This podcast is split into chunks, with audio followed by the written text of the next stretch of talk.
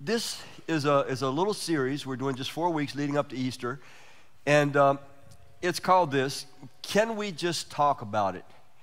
Now, when you and I hear that, I wonder what emotion that evokes. If somebody says to us, Hey, can we just talk about it? Uh, depending on who it is, it may evoke a lot of different emotions.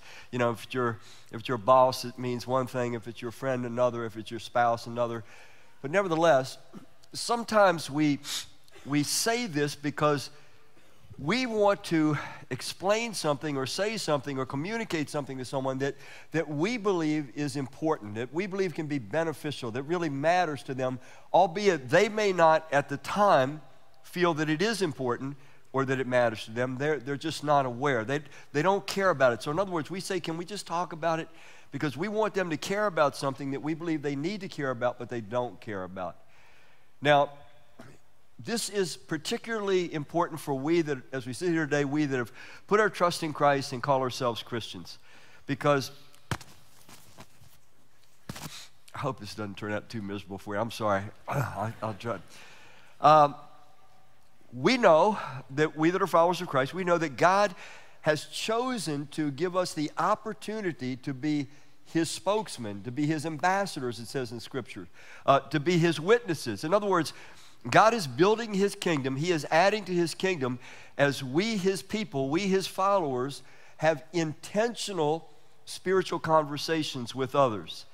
And then they start to become more interested in the truth about God, the truth about life, and ultimately many of those end up putting their trust in Christ and becoming his followers well. But it's these intentional spiritual conversations that this four week series is about. Now, I'm, I'm sure that many of us that are Christians, we, we already know this, we already would want to do this, but we perhaps feel a little bit uncomfortable when it comes to actually doing it. You know, having these intentional spiritual conversations with people. So here's the goal of this four week series. Um, my, my hope is, first of all, to make it where you feel far more comfortable about doing this, that it will become something easier for you and more than being easier for you, that it, that it will be something you do more effectively. So it's kind of the best of both worlds. So if you're a little bit tensed up about hearing, oh man, here's one of these messages about, you know, going and sharing your faith, just, just kind of relax and just sort of let the Spirit of God take you on this journey, and you might be surprised at where we come. Now, we're going to deal with kind of like four stereotypical types of people, and then there's lots and lots of types of people, but we can only deal with four in a four week series. But these are people that we do come across rather frequently, and so it's good for us to at least be somewhat comfortable in recognizing these people and understanding how we might approach having a spiritual and intentional spiritual conversation with them. So, the person we're going to start with this morning, I'm kind of calling this. It's that individual that says to us, even though we know they haven't put their trust in Christ, we know they're not a follower of Christ, but when, when the whole subject of Christ or Christianity or religion or anything like that comes up, they'll kind of come across in so many words and say, Well, I'm, I'm, I'm a good person. And that's sort of the wall that they put up between us and having that conversation go any further. It is the notion that, hey, I, I'm, I'm already a good person. It might be somebody they might say something like, you know, well, well, you know, we've been going to church all our lives, and, you know, grandma went to church, and great grandma, and we, we've always done this. We've, or they might say something like, well, you know, I, uh, I, uh, I serve as a soup kitchen once a week, you know, or I go out on cold nights and I distribute blankets to people that are homeless and so on. So they come across that, you know, we don't have to have a further spiritual conversation with them because they're already good people. And perhaps we know some people like that, and, and, and they are not easy to speak to and to try to elevate their awareness to care about their relationship with Christ, their Creator, because they feel like they're already good. They're, they're good enough. So we're to we're to meet an individual today who is kind of the epitome of that I'm good. I'm a good person. I'm good enough already. And we're going to actually get to watch the way Christ himself interacts with this individual. So let's go to John chapter 3. and we meet a man You'll see his name is Nicodemus. It says, Now there was a Pharisee. Pharisees were the conservative religious leaders in Jesus' day. They, they believed in the Old Testament, they believed in miracles, they believed in the resurrection from the dead, whereas their counter group were the Sadducees. They were more the political aristocrats, but they were also religious, but they did not believe in supernaturalism at all. They didn't believe in the resurrection of the dead and so forth. So the Pharisees were kind of the ones that the people looked up at as well. these are, these are the, the real holy people. These are kind of the models. If God's pleased with anybody, he must be pleased with the Pharisees, was kind of the mindset of the people of Jesus' day. Now, there was a Pharisee, a man named Nicodemus, who was also a member of the Jewish ruling council. So, this guy, he's not just a Pharisee, he's kind of an elite. By the way, about these Pharisees, to give you an idea what they were, were like in their behavior, Typical Pharisee fasted twice a week, meaning they went without food either for a few hours, half a day, or maybe a couple days a week. They, they gave scrupulously, they made sure they gave 10% of all of their income, even down to their vegetable gardens. Um, they prayed three times a day, and they had certain times when they prayed. If they were like walking in the middle of the street and they knew the prayer time came, the, prayer time come, they would stop, raise their hands, and draw quite a spectacle as they prayed. They often wore these pouches on their heads that had scripture in, in the pouch, and they wore these pouches on their arms as well. So they had all these dietary regulations. They followed a scrupulous uh, biblical diet. So, so there was a lots of ceremony, lots of religious things that they observed. So from the outside, they looked like really, really religious people, and they were. But there's a difference between being religious and being good, and I hope that we'll see that as this message goes on. So here we go his name was Nicodemus, one of the Jewish uh, of the Jewish ruling council. He came to Jesus when. now, why would he come to Jesus at night? The Jewish leaders, the Pharisees, had pretty much gotten together and said, "Whoever this guy is, he's not the Messiah. He's not the Christ. He's not the one we have been waiting on for 1500 years." He's an interesting teacher and he has some power that we cannot deny but he's not the guy. So they had already made up their minds. So Nicodemus goes at night because he's trying to save his reputation. He's moved by what he has seen in Jesus. He's moved by what Jesus teaches, and you'll see by what Jesus has done for others, but he doesn't want to spoil his reputation. He came to Jesus at night and he said, Rabbi, which means teacher, we know that you are a teacher who has come from God. Notice he says, We know. He's speaking for the rest of the Pharisees, even though they had rejected Jesus. They knew, they knew that he was a teacher who has come from God. Why? For no one could perform the, what does it say? The signs you are doing if God were not with him. Now, we know that most of the signs that Jesus did, most of the miracles were, were miracles of healing. He would do mass healings. It didn't matter what the disease was. Now, he did other things. He raised the dead three occasions. He walked on water. He stilled a storm with a word. But primarily, Nicodemus and the Pharisees were fixated on, get this, because this is going to be important later on in the message. It was simply Jesus' care and attention of ordinary sinful people. The way, the way he would go out of his way, spend eight hours, 10 hours a day just healing ordinary sinful people. This struck Nicodemus, and so this is what he fixated on. Tuck this away because later on in the message, this will be meaningful to, to us. So it says, you're doing, you're doing, uh, you are doing if God were not with him. So let's go on. Jesus replied, Very truly I tell you, no one can see the kingdom of God unless they are what?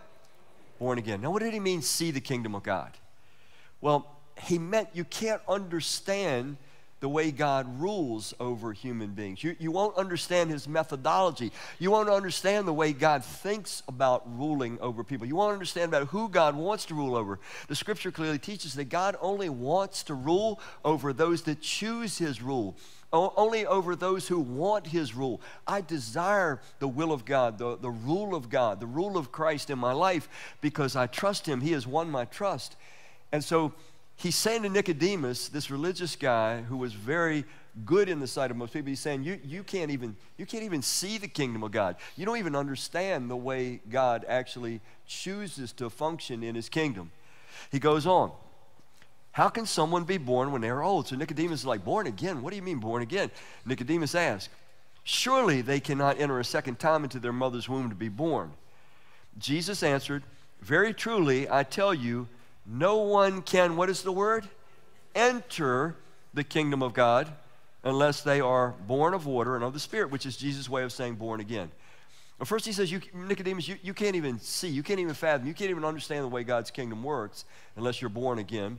Now he says you can't enter the kingdom of God. Now, when we hear the term enter the kingdom of God today in church world, we usually think of, well, that, that means, man, when you die, you're going to go to heaven. You're, you're going to enter the kingdom of God. That is not what Jesus was talking about here.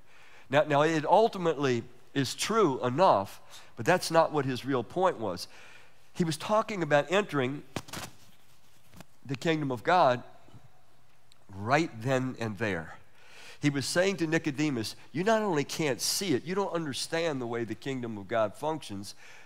You yourself, Nicodemus, you, the elite leader of the people of Israel, you can't enter into it unless you're born again. And now he, now he gets real specific.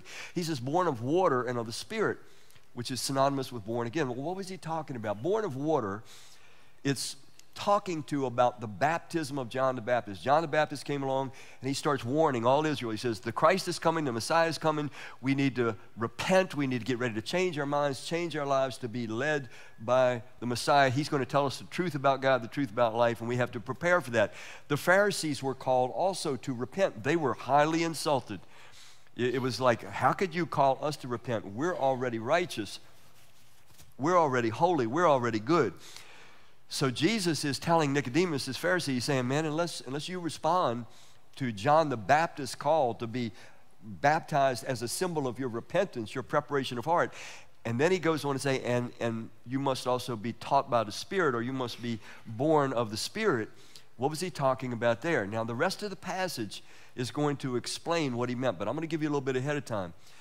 To be born of the Spirit was that you're going to respond to the revelation, the unprecedented revelation that God is going to give about Himself as He reveals Himself in Christ and through Christ to the world in a way that's never been done before. The whole Bible is God progressively revealing Himself, but now in Christ, the Spirit of God is going to reveal the truth about God, the way God thinks, the way God feels.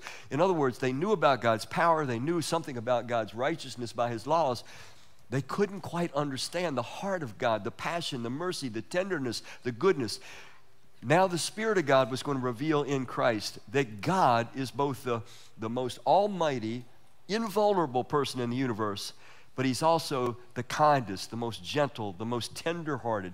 In other words, He's the best person in the universe. If, if somebody needs to be the judge of all, he, he's the one you want to stand before to be judged. Because nobody in my life, nobody in your life will ever be as kind, ever be as merciful, ever be as gentle, ever be as for you, for me, than God. This was a new revelation about God. This was now the, the veil was going to be, as it were, torn back, and the Spirit of God was going to reveal the truth about God all through Jesus.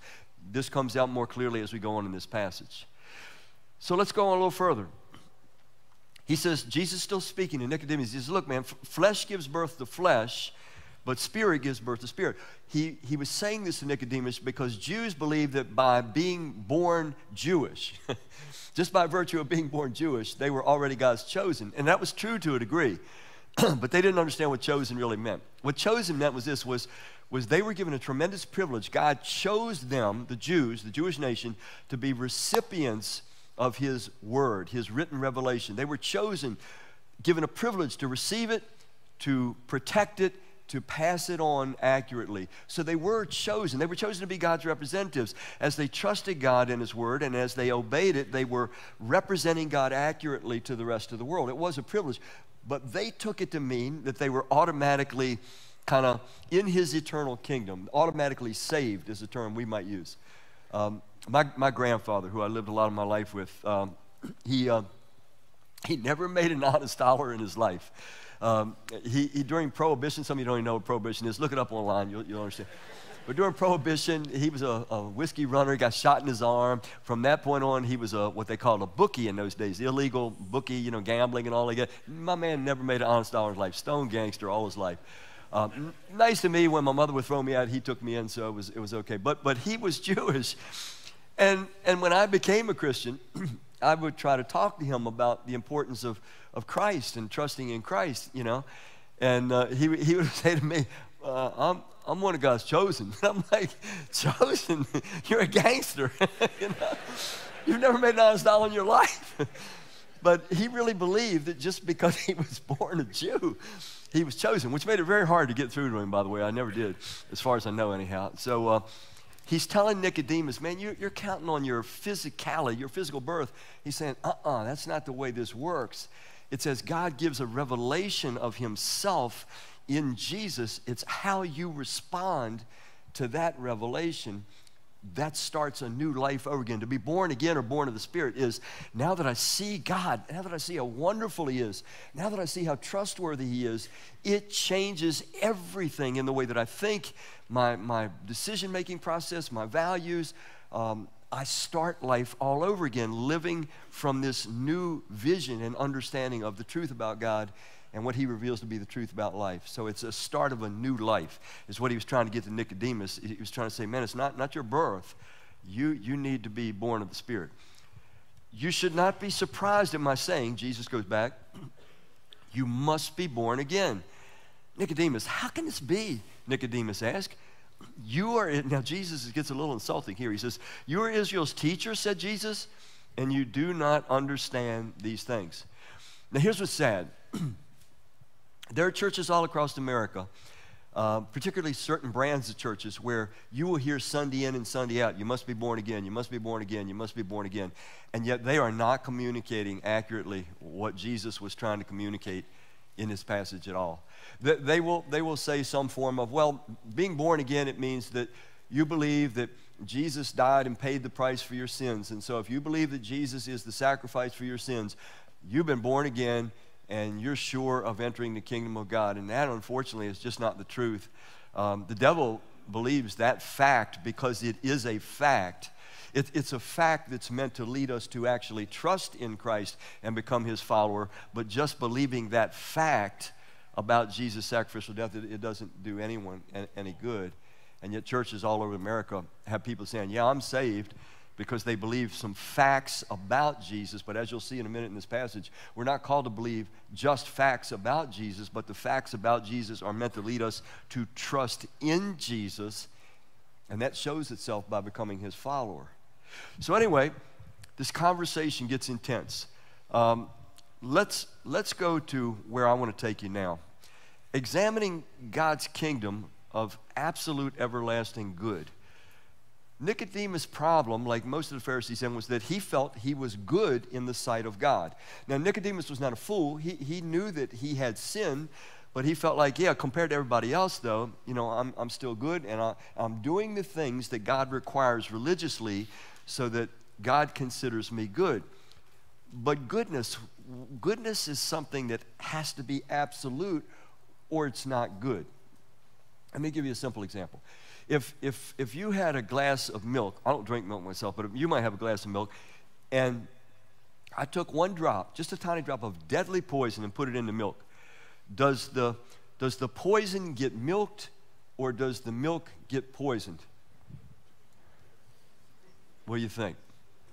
Does the milk get poisoned or does the poison get milked? Are you going to drink it if I drop the poison in it?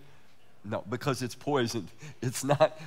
So what I'm saying is, is that goodness has to be absolute. Let me, let me give it to you. you. You didn't get it. I'm trying to give. If I have white gloves on and I plunge them into the mud, does the mud get glovy or do the gloves get muddy? right? Evil of any dimension spoils good. L- listen, until there is true, absolute good, which is what God's kingdom will ultimately be and have for eternity, you and I will always have to have fear to some degree. We will always have insecurity. We will never have the kind of peace we would like to have. There will always be conflict. There will always be broken hearts. There will always be broken lives. There will always be crime. There will always be war and, and, and disease and so forth we desire a truly good world, but, but there can't be this mixture of good and evil. Remember the tree in the middle of the garden? It was the knowledge of good and evil. There can't be any evil because once you add any degree of evil, good is nullified to a great degree. And so God's kingdom is a kingdom of absolute goodness. The Pharisees, though, they didn't understand. They thought that good means doing certain religious things, and then God looks down and says, Way to go. You, you merit, you merit my favor. And yet, Jesus is trying to get across no, no, no, you have to be good like God Himself is good. That's the ultimate goal. God will transform us to that way. There was a guy that came to Jesus in Mark chapter 10. He had kind of the same thing in mind. He's a young man, he's wealthy, and, and he's sincere. He, he literally falls on his knees in front of Jesus and he says, Good master, what must I do to inherit eternal life? I mean, that's a setup, is it not? You know, I think almost any of us could answer to that one. Well, Jesus says what we would never say to the guy. He says, Oh, you want to have eternal life? Keep all the commandments of God. And this young guy says, Well, well Lord, I've done that since I was a kid. And it says, Jesus looked at him and loved him. He says, Okay. He says, Sell all you have and come follow me. And it says, the young man went away sad because he was very wealthy. Now, the point was not that everybody has to sell all they have. The point is, is that everybody that is going to be good will respond to Jesus and must follow him. Any goodness that I have, that you have, that we have, it's only going to be as a result of our trusting in and following Jesus. And so the point was is that goodness of the sort that is necessary for universal eternal well-being and happiness. It's the kind of goodness that can only be imparted to us by jesus. Nicodemus didn't understand that. He thought his goodness was good enough compared to that of others. In chapter uh, 3 of romans we have this kind of really laid out clearly for us. It says there's no one righteous not even one for all have sinned and fall short of the glory of god meaning that I was made in the image of God and I was meant to live the way God lives and love the way God loves. I'm meant to have His same glory because it's necessary for all of us to live the way God lives and love the way God loves for eternal joy and peace to be a reality. So we fall short of that with our sins. And then these are some of the manifestations, the result of sin that is existing in us. It was existing in Nicodemus. Their, their, mouths are full of cursing and bitterness. Their feet are swift to shed blood. Ruin and misery mark their ways, and the way of peace they do not know. Isaiah 64 takes us to a whole different way. Old Testament prophet, some 700 years before Jesus, he says, Look, he says, we're, we're all infected and impure with sin. Infected, he makes it sound like an internal condition, and it is. He says, When we display our what kind of deeds?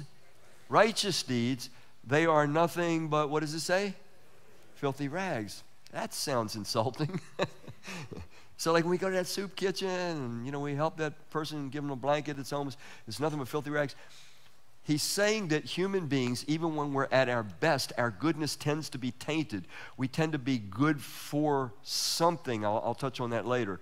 Our motives tend not to be pure. In other words, goodness is worthy to be pursued and done for its own intrinsic beauty. Goodness is worthy to be done for no reason at all. It's, it's, it's worthy, it's just good. But sometimes we're, we're good, but we're good because we're trying to gain something for ourselves. We're trying to appease God or we're trying to you know, manipulate God into blessing us. And so our, our motives tend to be tainted. James adds this it says, Whatever is good and perfect comes from God, the creator of all. Goodness, any goodness that a human being has or anyone in the universe, we, we we get it as a result of interacting, relating, being united to God. He's the source of all goodness. Now let's go back to this conversation between Nicodemus and Jesus again. Now, now mind you, this is Jesus saying this, what we're about to read. Because we've read this, you know, multiple times, probably some of us, you know, John 3.16. But I don't know that we've ever thought in our minds, wait a minute, Jesus was actually saying this to someone. He was saying it to Nicodemus. So he says, For God so loved the world that he gave his only and unique son. Jesus is talking about himself to Nicodemus. Why? Why did God give his only unique son? So that, so that everyone who does what? Trusts in him, not in what he did, not in his finished work on the cross, trusts in him. Jesus had not yet gone to the cross. Trusts in him may have what? Eternal life. So Jesus is telling Nicodemus, essentially, if you trust in me, Nicodemus, you can have eternal life. It goes further. You can have eternal life instead of being utterly destroyed, which some versions say perish. Verse 18 Those who trust in who? Him, Jesus. Jesus is still talking to Nicodemus about himself. Those who trust in him are not judged. That word could easily be translated condemned.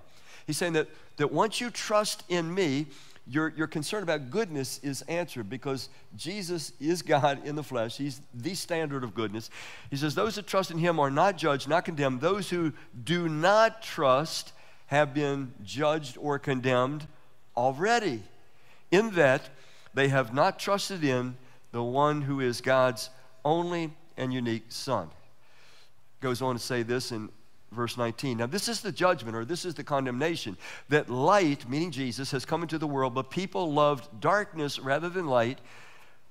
But everyone who does what is true comes to the light. So, so let's cut through this. What is Jesus saying? Jesus is, is essentially saying, Nicodemus, I know you think you're good. I know you Pharisees think you're good. I know you think you're good enough in the sight of God. And that your standard of goodness is all that God's concerned about. But Nicodemus, if you were really good, if you were really good, man, you would be drawn to me because here I am. I'm God revealing himself in his fullness so that you can really partake of true goodness, absolute goodness, the kind of goodness that will last for eternity. And he's saying that if someone is not drawn to Jesus, is not attracted to him, does not trust in him, they're, they're already condemned. They don't have to wait till judgment day. They're, all, they're already judged and condemned because they have no they have no attraction to this, this, this completely vulnerable revelation that God has given of himself in Jesus. I mean, when you, when you go and you hang on a cross for someone that doesn't even like you, doesn't even care about you, and you tell them, I'm hanging on this cross because I love you. And I want you to just be willing to trust me. I, I, want you to be with me forever. I want you to have the kind of life that I created you to have. And I'll do anything. I'll, I'll let you spit on me. I'll let you nail me to a cross. I'll let you make fun of me. If that's what it takes to let you know that I love you more than you could possibly love yourself. I know what's best, want what's best, but I need you to trust me because I can't give you what I want to give you unless you trust me. So Jesus is telling Nicodemus, if you're good, you'll be drawn to me. But if you're not drawn to me, like his Pharisee buddies were, he said, your goodness is not really goodness. It's a powerful message to, to us today. Now, remember, what I'm hoping to do in this series is just to help us have intentional spiritual conversations with people, but to do so in ways that it's easier for us, less pressure, uh, less tension, less stress, and even more effective. So, let me give you a couple summary thoughts, and, and we're going to get to that part. It's goodness First of all, it can't be measured by comparing ourselves with others. Nicodemus' goodness, he felt like he was good because he compared himself with others. We can always find somebody a little worse than us, can't we? I mean, man, I can, I can always, I mean, years ago, we went and visited um, uh, in Mexico, visited um, some Mayan villages, primitive Mayan villages. Just curious, anybody ever been there? I mean, they still don't have any electricity. It's really kind of cool. And, and when I was in those Mayan villages, I started noticing, man, I was like a Nephilim uh, amongst those Mayans. I mean, I was towering over most of those Mayans, you know. So compared to them, I was a giant of a man. But as soon as I came back to the United States, I was just a shrimp once again. You know?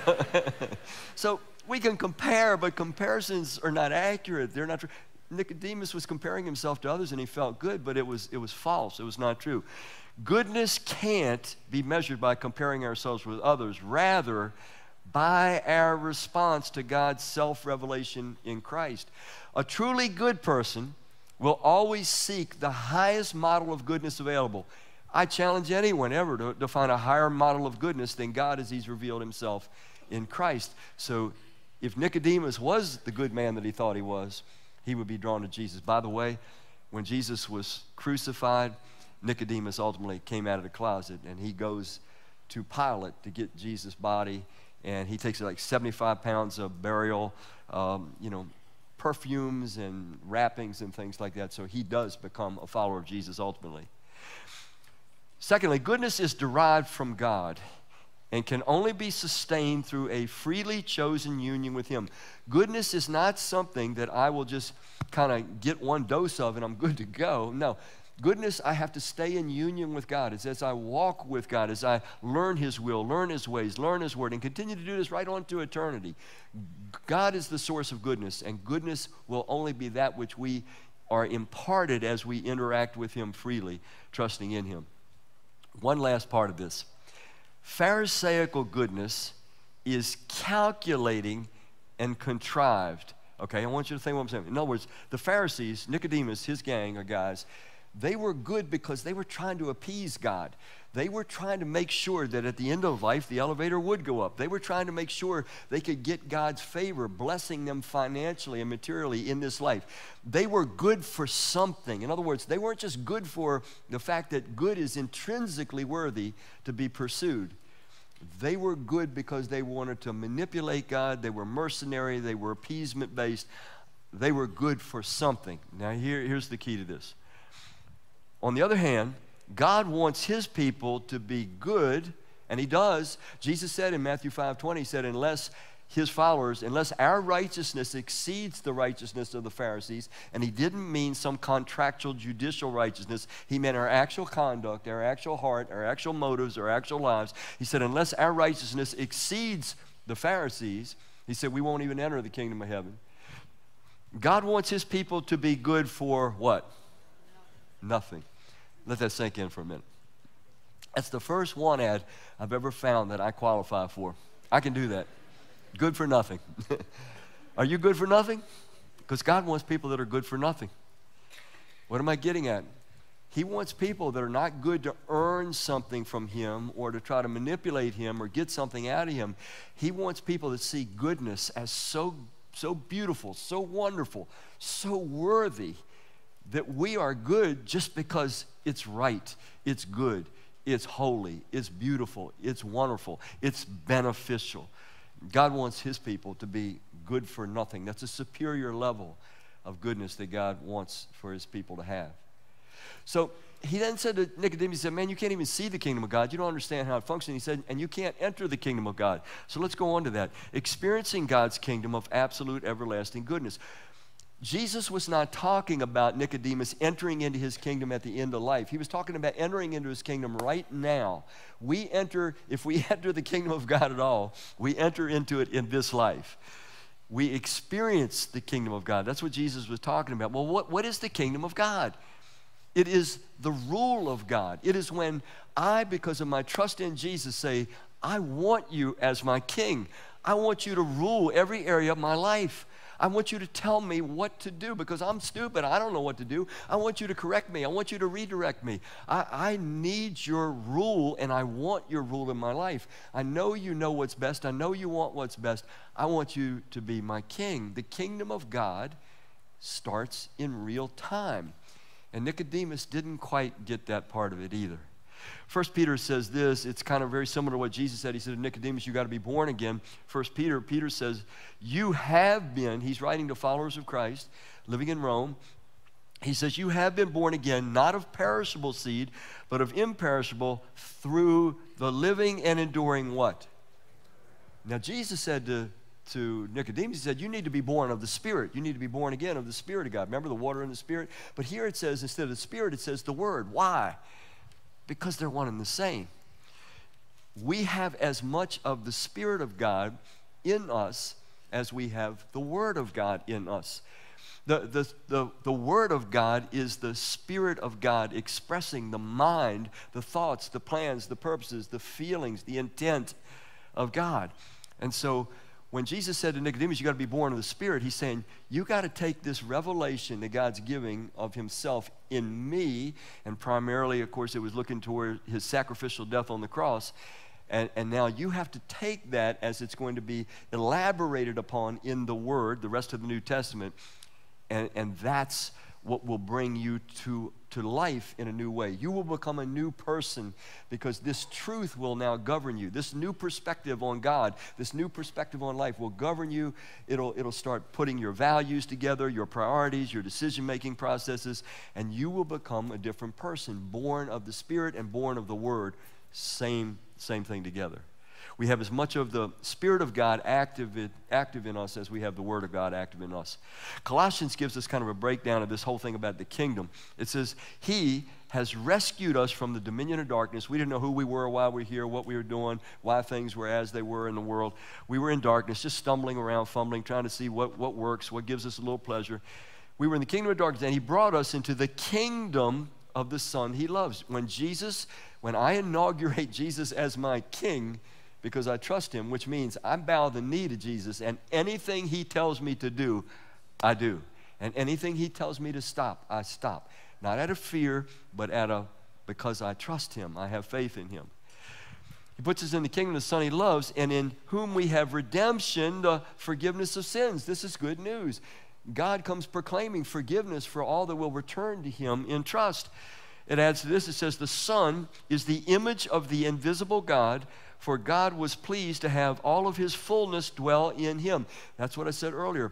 God reveals himself in his fullness in Jesus. And so Jesus says to Nicodemus, if you don't trust in me, in essence, he said, then your goodness, it's not sufficient goodness because God's now revealing everything that he can reveal about himself in Jesus, and particularly his sacrificial death, which this verse goes on to, or this passage goes on to talk about. And through him, meaning Jesus, to reconcile to himself, that's a relational term, we were in a state of distrusting God because of Satan's slander of the character of God. And now Jesus has revealed the truth about God, particularly his sacrificial death on the cross, to reconcile us back, to bring us back in a trusting union with himself, to reconcile all things to himself, whether things on earth or things in heaven, by making peace through his blood shed on the cross. It was the cross that shows us that the Almighty God, the judge of all, is also the most sacrificially tender, loving, gentle, safe person in the whole universe. And that brings us back to a place where we can trust Him and, and into a state where God can impart true, absolute, eternal goodness to us. Jesus kind of said it this way in John 10 27. He said, My sheep listen to my voice, and I know them, and they what? Follow me. Anybody that we meet that calls themselves Christian that is not actively following Jesus, they're deceiving themselves. If they're just believing in some formulas about Jesus, that's not sufficient. Trusting in Him will always show itself by an active life of following Him, which means an active life of learning His will in His Word and putting it into practice or obeying it. My sheep know my, I know them and they follow me, and I give them, what, does He give them? Eternal life and they shall never perish. No one will snatch them out of my hand. John 12, 26. Whoever serves me, Jesus still talking, whoever serves me must what? Follow me. And where I am, my servant, what does it say? Also will be. My Father will honor the one who serves me. Here's the point I was trying to make by that last verse God's emphasis is not about gaining entrance into somewhere we tend to think about, man, I want to make sure at the end of life I'm going to go somewhere. I'm going to go to heaven. I'm going to go to the new heaven, the new earth, Revelation 21. I want to make sure I'm going somewhere to the right place. That is not God's emphasis. God's emphasis is not about gaining entrance into somewhere. Rather, it is about being united to someone, which is God as He's revealed Himself in Christ and so forever be in the somewhere. Jesus said in John 12, 26, Where I am, there will my servant be also. If I'm united to Jesus, then I'm going to be where he is. My primary focus needs to be on not making sure I'm going somewhere, but making sure I'm united to the right someone. Now, I want to close with giving some suggestions because the way I started this was I said, I want to help us, if possible, to have intentional spiritual conversations, even with the so called good person that are hard, really hard to talk to, but to communicate with them effectively where we don't feel all stressed up. Because sometimes we feel all stressed because we feel like they're going to ask us a question we can't answer, or they're going to think that we're being intrusive, or they think that we're looking down at them as though we're better than them, all these things. I'm going, to, I'm going to show you a way. Now, I want you to think about one thing. Did Jesus go to this quote, good man, a man that considered himself good. Did Jesus go and seek out Nicodemus, or did Nicodemus come and seek out Jesus? Which?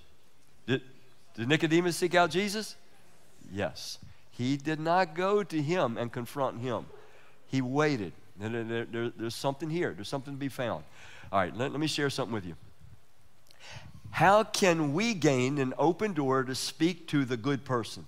The person in our life that we know they're not a Christian, we know they're not a follower of Christ, but they're good, and it's kind of intimidating. How, how, do you, how do you have an intentional spiritual conversation with someone like that in which you hope to awaken them and then ultimately get them to trust in Christ? But how do you do this? Number one, this is my suggestion to you, okay? That's all it is. I'm trying to give you something rather than having nothing. If we, if we haven't got something in mind, the transition into these conversations can be paralyzing. So speak up naturally and calmly, okay? I mean, because sometimes we speak naturally and calmly about, you know, our hobbies, our vocation, our families, our friends, what, what football game we watch, but then when it's spiritual things, we get all weird, you know, like, you, ah, you know, our eyes glass over and, you know, we, we get tense. So you gotta, you gotta just talk about like you talk about anything else. Now, I'm giving you a suggested phrase, and I am suggesting take a picture of this. We, we have cards printed out. You can get them on, on the back as you go out on, on this and what's going to follow after this. This is a suggested phrase. You don't have to do this, but man, it's better to have something than nothing.